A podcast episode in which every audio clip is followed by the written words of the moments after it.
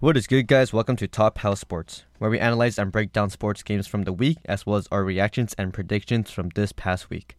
I'm Hansel Chulop Kaden with Tamid here, and we have a lot to talk about, so let's get started. So first of all, the NFL divisional playoffs, and again, an incredible divisional round. A lot of upsets and a lot of surprises. Start with the first one, the Bengals and the Bills. You accurately predicted this one, right, Kaden? So First of all, Joe Burrow had a great game 242 yards, two touchdowns, no turnovers, and the Bengals defense absolutely dominated the Bills. And with this game, Kaden, do you think Joe Burrow is above Josh Allen when you talk about the best quarterbacks in the entire league? Um, I'd have to say over consistent and meaningful play, yes. We've seen what Josh Allen's been able to do for his team in the regular season a lot, but he hasn't been able to get them over that hump. And for two straight seasons, Joe Burrow has made the conference championship. So a little bit of a speculation there. I, I think that it's definitely a debate to be had because of Josh Allen's like running ability as well. However, I I did think that the Bengals were going to win this game. They ended up doing it, and the reason as to why is because we saw in the first game against Miami just a lackluster effort, and they almost let it slip. They really did, and th- I just knew that wasn't going to fall for a legit contender like Cincinnati, who as of recent weeks, has been clicking on all cylinders. And like you said, the defense had a really good showing for them as well. And of course, their offense as well, having involved Hayden Hurst a lot too in that game. And really, Ja'Marr Chase shined as well. So props to the Cincinnati Bengals. Yeah. The Bills, I thought they would figure out that, hey, the playoffs aren't going to be as easy as it was after that game against the Dolphins, and I expected them to come out with a better sense of urgency against the Bengals, and they did not come out with any sorts of, of urgency at all. And with this game, I believe Burrow cements himself as a top three quarterback in the league without a doubt.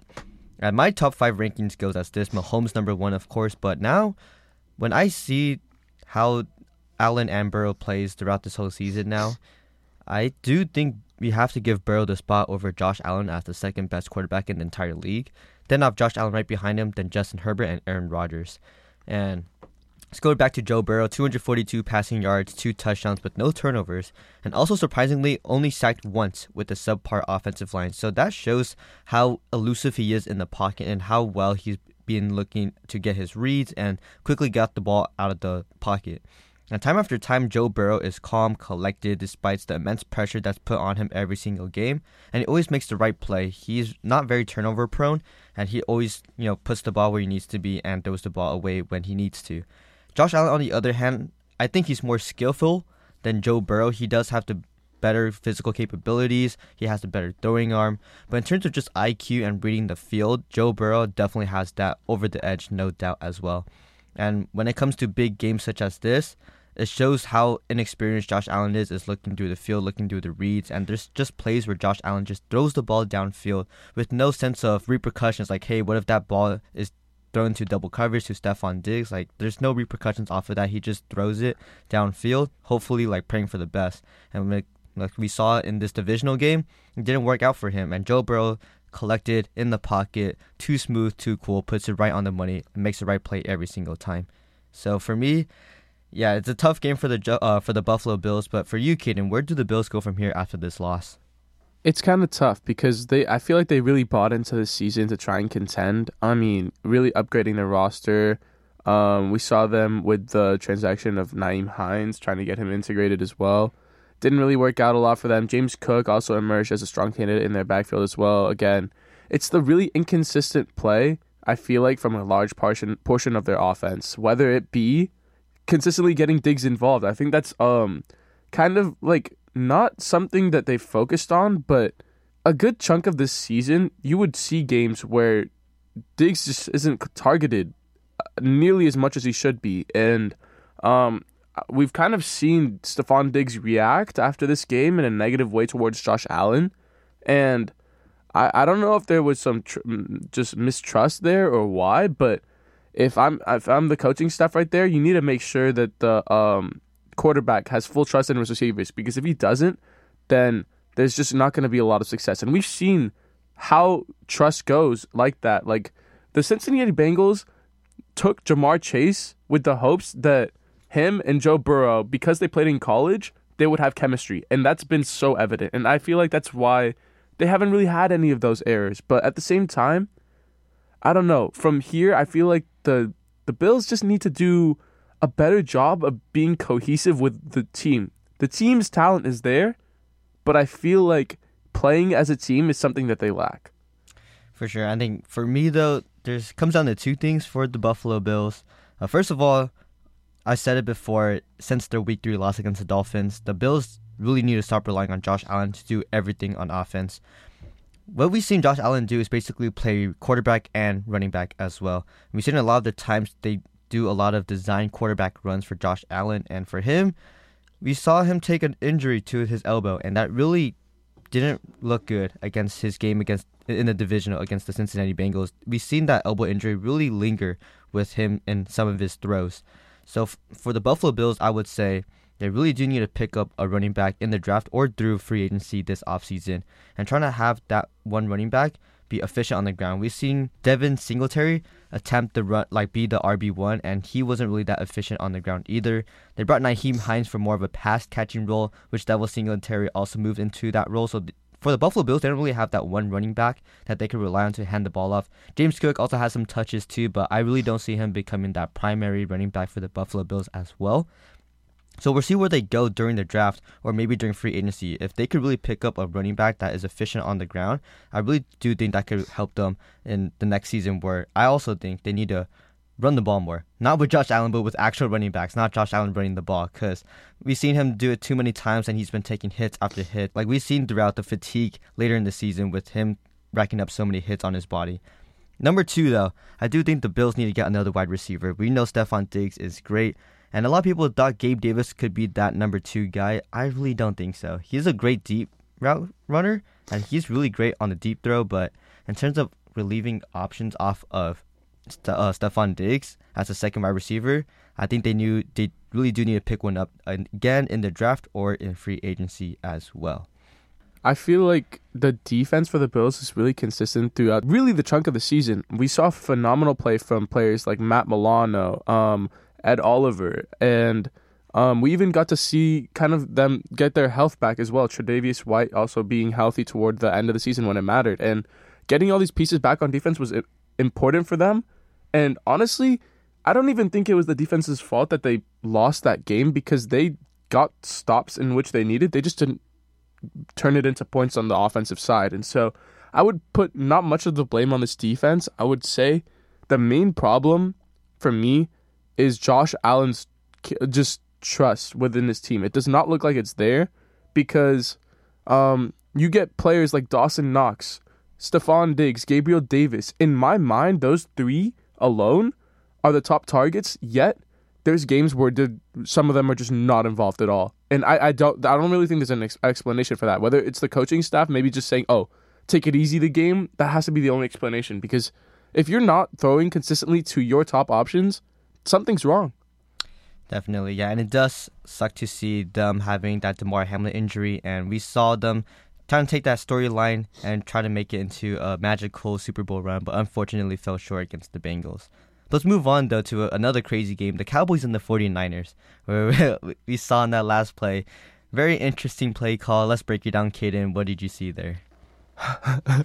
I mean, well, first off, lining up with one lineman, um, it was an interesting play. I honestly think it could have worked, but they didn't get the ball fast enough to someone. They were trying to obviously run some lateral play to try and just pray that they can get something going downfield, but you hike the ball.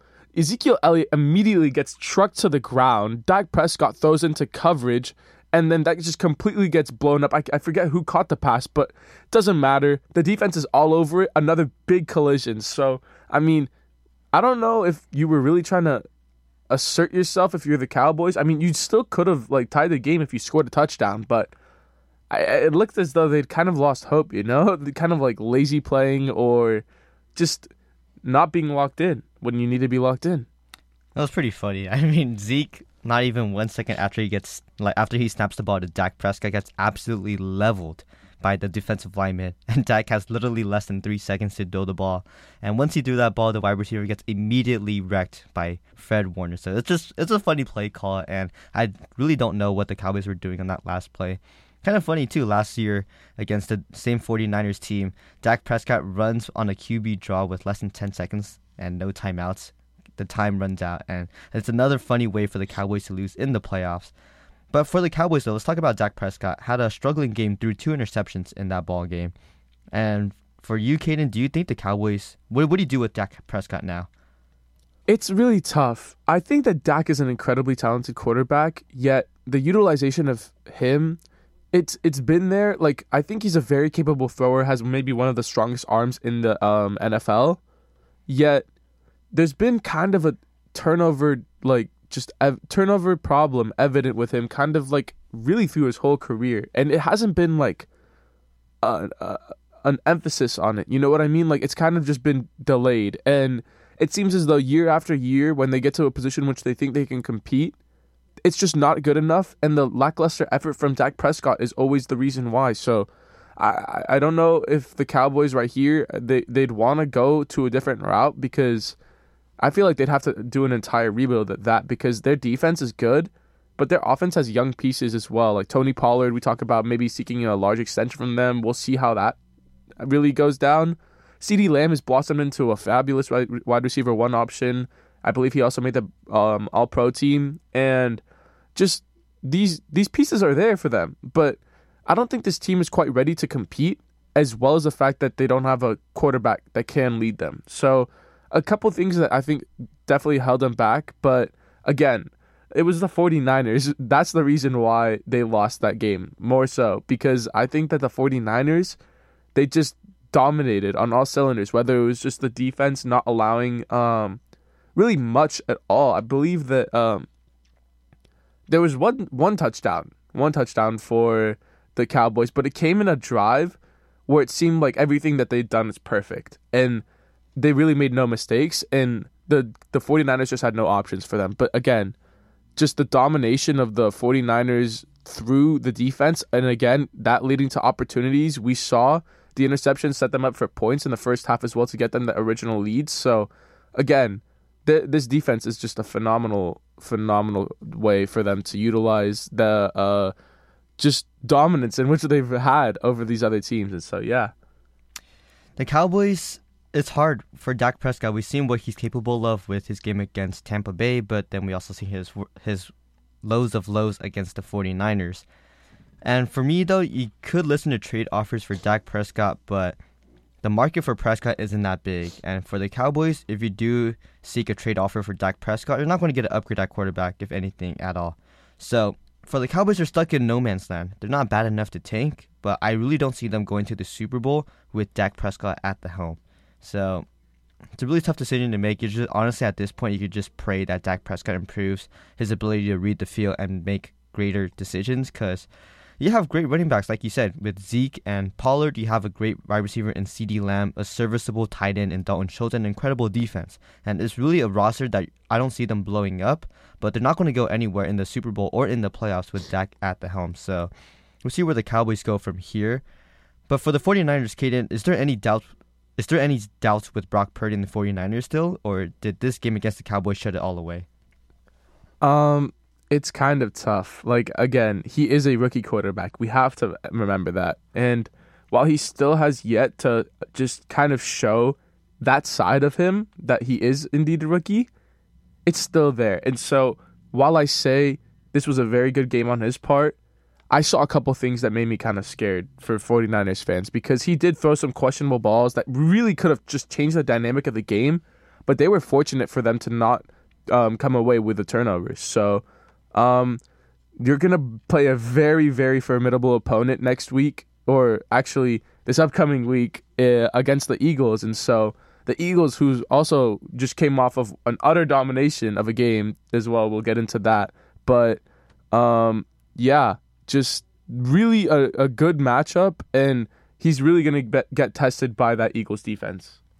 Yeah, for sure. For me though, there really is no doubt with this team after that win against uh, the Cowboys. The Cowboys have arguably one of the best defense in the league, and the Cowboys team put pressure all over him throughout the game, and he still threw for two, 214 yards with no turnovers.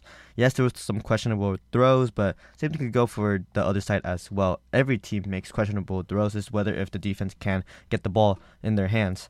So for Brock Purdy, I thought he played pretty great despite some of his struggles. And for the 49ers, like we've been talking about, the 49ers is one of the friendliest teams for um, any quarterback to play, and they have one of the best systems with great options as well. And the 49ers also ran the ball 29 times against the Cowboys to relieve that pressure off of Brock Purdy. So whenever you know Brock Purdy feels uncomfortable in the beginning of the game, maybe some jitters, the 49ers can always rely on Elijah Mitchell and Christian McCaffrey to take some of that load away, and especially Deebo Samuel becoming that hybrid wide receiver running back type of thing. So for the 49ers, a lot of options on offense. I was doubting to see if Brock Purdy was able to handle a a defense that could pressure him, that has a great secondary, and I was going to see how Brock Purdy performed under that uh, under that adversity. And Brock Purdy actually, I think, performed up to the up to par against that adversity. So against the Eagles, I do think he's going to have a solid game, and we could talk about that more later as well. For the defense for the 49ers, though, they are elite, but the secondary is not as great as everyone seems to make it as. First of all, CeeDee Lamb had 10 receptions for 117 yards, and Dalton Schultz had 5 receptions for 27 yards and a touchdown. So it's kind of interesting to see how they fare up against the Eagles with A.J. Brown, Dallas Goedert, and DeVonta Smith, one of the best three headed monsters in the receiving court in the entire NFL. So we'll see where that goes, but for now, the 49ers, I still think, are the favorite to run away with the Super Bowl. But then let's move on to the conference finals, and let's go back to that rematch Cincinnati and Kansas City back in here in the AFC Championship, back at Arrowhead Stadium. Cincinnati beat them last year, beat them again this year in the regular season. And do you think the fourth time's the charm for the Chiefs? Oh, this is a very interesting take, but I I see the Bengals of as as really what we've seen from them in the past year and a half. Like they've had the Chiefs number every time, whether it be that just fantastic game from Joe Burrow where he had, I believe, 600 yards.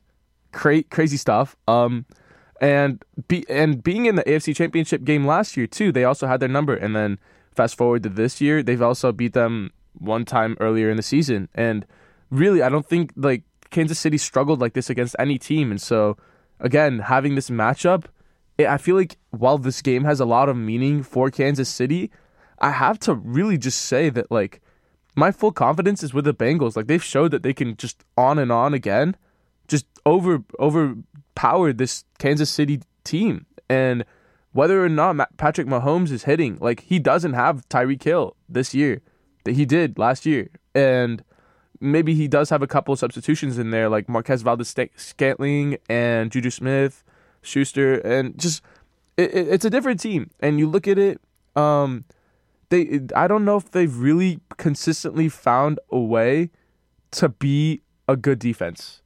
The Kansas City being um their offense, I don't really has think has been questioned at all. We've seen the successes. Patrick Mahomes is really the MVP this year. He should be.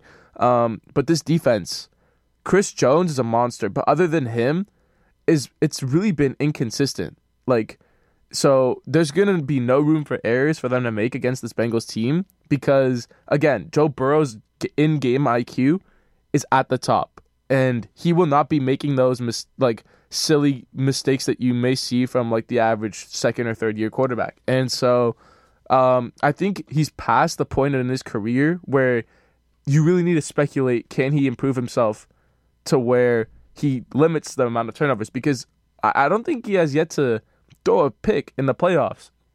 So, I mean, going off of merely what I've seen so far, I think that the Chiefs have don't have their uh, number on this one. time and time again, I choose the Chiefs over the Bengals, and every time the Bengals have uh, has flipped my hope around.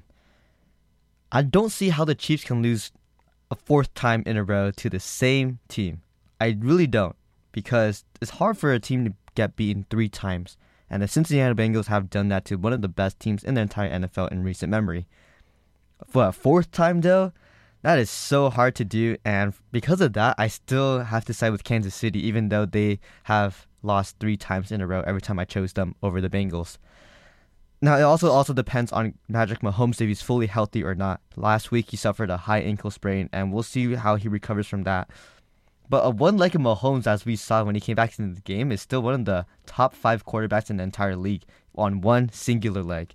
I don't know if that screams MVP or I don't know if that screams best player in the league, But the fact that he was still able to dominate with one leg, I don't see. I don't see how he has a problem with that against the Bengals. Mind though, the Bengals did play a superior defensive game against the Buffalo Bills with Josh Allen at the helm. So we'll see how the Bengals scheme defensively against Patrick Mahomes. But again, with how Mahomes is playing throughout this entire year, and I'm pretty sure like when they saw the Bengals win that game against Buffalo, I'm pretty sure they have again scratched this date and they're going to be like, there's no way we're going to lose to them four times in a row. There's going to be some burnt up fire, some burnt up anger, some frustration because I know that the Chiefs would not want to lose to the same team four times in a row, especially when they're on the brink of getting to the Super Bowl once again, eliminated in the same in the same way they lost last year. Yeah, I just don't see that happening again for the Kansas City Chiefs. And let's move on to the other game in the NFC, the Eagles and the 49ers. What do you got winning that game? So I, I really think that this is going to be I, I don't know I, I love this matchup um two let's say of the most elite and well-rounded teams in the NFL you could say that the offense for the um, 49ers with Deebo, Kittle and Aiyuk now being in that core along with Christian McCaffrey Elijah Mitchell um completely overpowered but then you look at the other opponent Jalen Hurts' run abilities really opened it up for them and to have that coupled with Miles Sanders and let's say AJ Brown and DeVonta Smith being your wide receivers, it's just a star-studded team against a star-studded team. And so I really like this matchup. I think it's going to be contrary to popular belief. I think this is going to be a high-scoring game. I know that both defenses are um, the better of the bunch, yet I, I think that for some reason um, these offenses are just going to show their capabilities and they're just going to out tire this defense. And so I, I think this can go really either way. It's going to be a close game, in my opinion, probably coming down to the final plays of the game. Yeah, I have to go with the 49ers. I mean, I really think from what I've seen from them, there's nothing that they can't do. And even with Brock Purdy being their quarterback, it's just showed how they've overcome these obstacles and still held their ground together firm and just been that team. They still have yet to lose since week five. So I don't see them losing this game to the Eagles. Although, if let's say a scenario in which this defense proves to be too, to be too much for Brock Purdy to handle, that's one outcome in which I think I think the Eagles can win. Yet I'm gonna t- I'm gonna take the 49ers. All right, this is this is a very interesting game. I feel like this could be the Super Bowl game if it wasn't for the NFC being both of both of the teams in the N- NFC.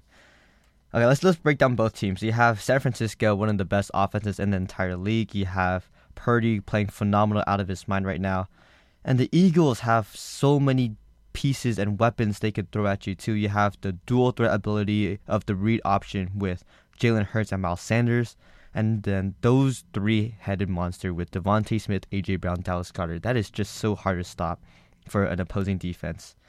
And both defenses are probably the best in the entire league too. It's just so hard they're neck and neck with each other. But if I have to go with my gut instinct, I just feel like the Eagles. I I have to go with the Eagles. My gut instinct is telling me the Eagles are going to win this game. They're at home. They dominated the Giants, which many teams, including you, thought that the Giants had a chance against the Eagles. I, from the start, knew that the Eagles were going to absolutely demolish the Giants. No doubt about that. And for the Eagles, who are also at home, like I said, Philadelphia is such a tough crowd to play in, especially with this weather. It's probably going to be in the low 20s, I would say. So San Francisco has to go from 50 degree weather to 20 degree weather. So we'll also see how weather affects them in their play, along with Brock Purdy as well.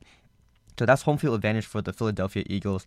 And again, I talked about this earlier in this episode. The 49ers secondary, many people have them as one of the best secondaries in the league, but against the Cowboys, they look very flawed.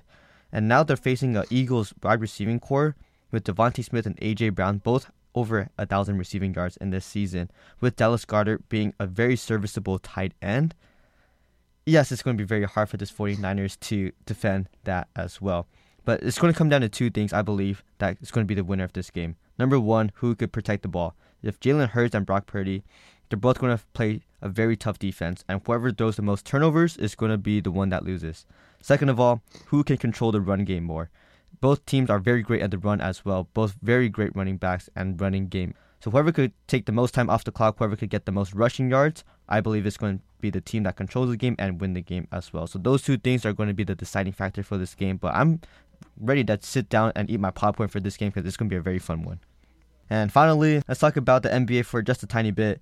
Rui Hachimura traded from the Washington Wizards to the Lakers in exchange for Kendrick Nunn and three second round picks. And how does this fare out for the Lakers? Do you think this will push them into playoff contention or not? Now this is really tough to say because I like the Lakers being aggressive in trying to buy in. I, I like that so much, yet I, I'm not too confident about the fit with Rui Hachimura. Um, he is another serviceable wing in which has has good post play, good finishing, yet is not the best of outside shooters. And as we know, that's kind of been one of the struggles for the Lakers this season. While they do have some capable shooters, their consistency throughout that field is not there. And to kind of add to that is not something that I kind of like thought that they would want to do. Yet Rui Hachimura is definitely an upgrade over Juan Toscano Anderson. So I, I can't say that like this is a bad move for them. But yet again, I'm not too confident about this fit unless maybe Rui Hachimura pro- proves to be starters worthy and can play the four with Braun at the three and maybe AD when healthy at the five. Like that, that would be a very interesting lineup to see too. But I don't know. We'll have to wait and see. For now, I think what we know from Rui Hachimura is that he'll give you a solid few buckets at least per every game, and he's serviceable. Like again, he's another player that can really just step it up when needed. So, yeah, good move. I like this move too. Is better than Kendrick Nunn, who I thought should have made a bigger impact on the Lakers, but unfortunately he didn't. And let's talk about Rui. He is a great defender. He is a very big body, 6'8", weighs a good amount. Can play the defense, very quick on his feet too. Like we said, his outside shot not really there yet, not polished, but we see him be able to hit down shots when he needs to. He's a very great slasher and finisher at the rim as well. Could create when he needs to. So for the Lakers, this plugs him in at the wing. He's probably going to go in between Troy Brown Jr. or off the bench as well. So it's going to be fun to see if he comes off the bench or if he gets inserted into the starting lineup. But nonetheless, I think it's a great addition, another piece they could throw into the rotation for LeBron when he goes on the bench. And for the Lakers, they're sitting at 12, but still very in the playoff race as well. And all that without Austin Reaves, without Lonnie Walker IV, and Anthony Davis. So three very big pieces for the Lakers not playing so far due to injury. So it's going to be quite the scene when all of them come back healthy. And if the Lakers could really get it together, I do think they have the pieces. Don't really need to make any more trades, I would say, except maybe another trade for a shooter. I just don't know who they would trade. Maybe Patrick Beverley and Juan Toscano Anderson for a shooter. But despite that, I think I really like the retooling of this roster. And it's just about health, man. Health, health, health is the number one reason why the Lakers don't make the playoffs. Whether that be LeBron coming out for a couple games or Anthony Davis coming out with a, a, just a freak accident, and maybe other role players suffering some injuries time and time again. So when all this is pushed away, when health is finally back for the Lakers, I really do think they can make a run. It's just when is the health going to come back for the Lakers? When is it going to come back? Because when it comes back, it's always too late. They're already out of the playoff race, and then everyone else comes back. So hopefully the Lakers can come back healthy. Because I really like their roster right now. They could really put some noise in the playoff race. All right, and that's all for today. And for more episodes, check out Top House Sports on Spotify. I'm House of True Loves Kenny Motamid, and we'll see you next time.